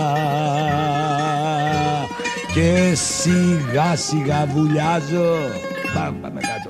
Στου ονείρου τα φιλιά. Στου όνειρου τα φιλιά. Στου όνειρου τα φιλιά. Στου όνειρου τα φιλιά. Στου όνειρου τα φιλιά Πώς σου φαίνεται ρε προφέσορα, τι βαθμό βάζεις με άριστα το 10 ρώτησε το Λέκα. Δέκα με τόνο. Εσύ ρε καπελαδούρα τι λες, ρωτάει εμένα. Έβγαλα το καπέλο μου και έκανα μια υπόκληση. Εγώ δάσκαλε σου βγάζω το καπέλο και σου το κάνω δώρο. Όχι ρε, όχι ρε, κράτα το καπέλο Και μόνο όμως που το σκέφτηκες να μου το κάνεις δώρο με συγκινείς. Αλλά θα το δοκιμάσω. Και το πιάνει, το φοράει, είναι πολύ αστείος, γελάμε όλοι, γελάει και αυτός, μου το δίνει πίσω. Στο είπα, με αυτό το καπέλο καρφώνεσαι και μου κλείνει το μάτι. Μετά παίρνει σοβαρό ύφος. Λοιπόν μάγκες, κι εγώ πολύ το γουστάρω το τραγούδι. Τύφλα στο μεθύσι μας βγήκε ο μονόφθαλμος. Congratulations σε όλους. Αποστολή εξετελέστη επιτυχώς. Over. Μας ζήτησε να του στείλουμε μια κασέτα με το τραγούδι και να τον ειδοποιήσουμε την ημέρα που θα πεζόταν το επεισόδιο. Όταν παίχτηκε είχε τόσο μεγάλη επιτυχία που μετά από απέτηση των τηλεθεατών παίχτηκε ξανά σε επανάληψη. Ο Ζαμπέτας μας χαιρέτησε με χειραψία έναν έναν, κοίταξε το ρολόι του, «Δώδεκα πήγε η ώρα. Είμαι στο πόδι από χτες στις 12 το βράδυ και δεν με νοιάζει τίποτα άλλο. Έχασα σήμερα το πρωί τη συναυλία από τα βατράχια και τα ειδόνια. Για χαραντάν μάγκες. Ένα μάτσο φιλαράκια στο μικρό το καφέ, ναι. Επερνούσα με την ώρα με κουβέντα και καφέ. Πάνε πέρασαν τα χρόνια στη ζωή του καθενός κι από την παλιό παρέα ένας μας δεν πήγε μπρος και νταρου νταρου νταρου νταρου νταν νταν νταν τραμ και νταρου νταρου νταρου νταρου νταν νταν νταν τραμ χάσαμε τα αεροπλάνο το παπορί και το τραμ και νταρου νταρου νταρου νταρου νταν νταν νταν τραμ και νταρου νταρου νταρου νταρου νταν νταν νταν τραμ χάσαμε το αεροπλάνο το παπόρι και το τραμ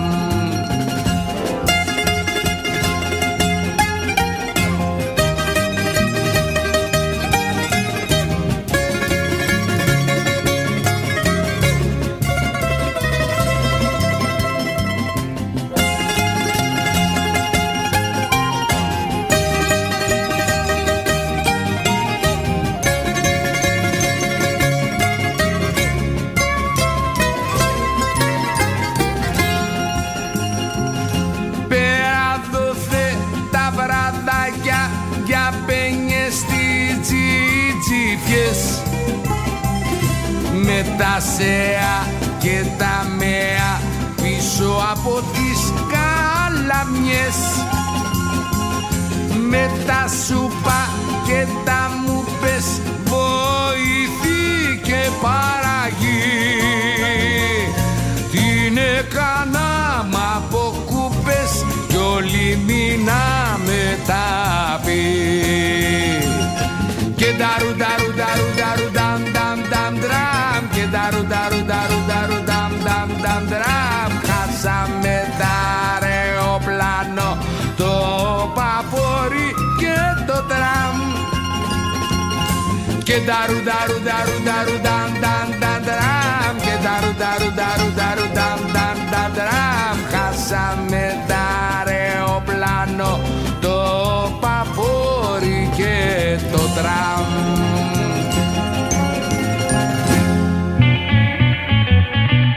Ήταν το podcast Μυθικά πρόσωπα με τον Γιώργο Παυριανό. Αφήγηση σκηνοθετική επιμέλεια Γιώργος Παυριανός. Η ηχογράφηση έγινε από τον Άκη Μπελή στα Earth Sound Studios. Ήταν ένα podcast από την Athens Voice. Μπορείτε να ακούσετε τα podcast της Athens Voice στο athensvoice.gr και στο Spotify, στο Apple Podcast και το Google Play Music.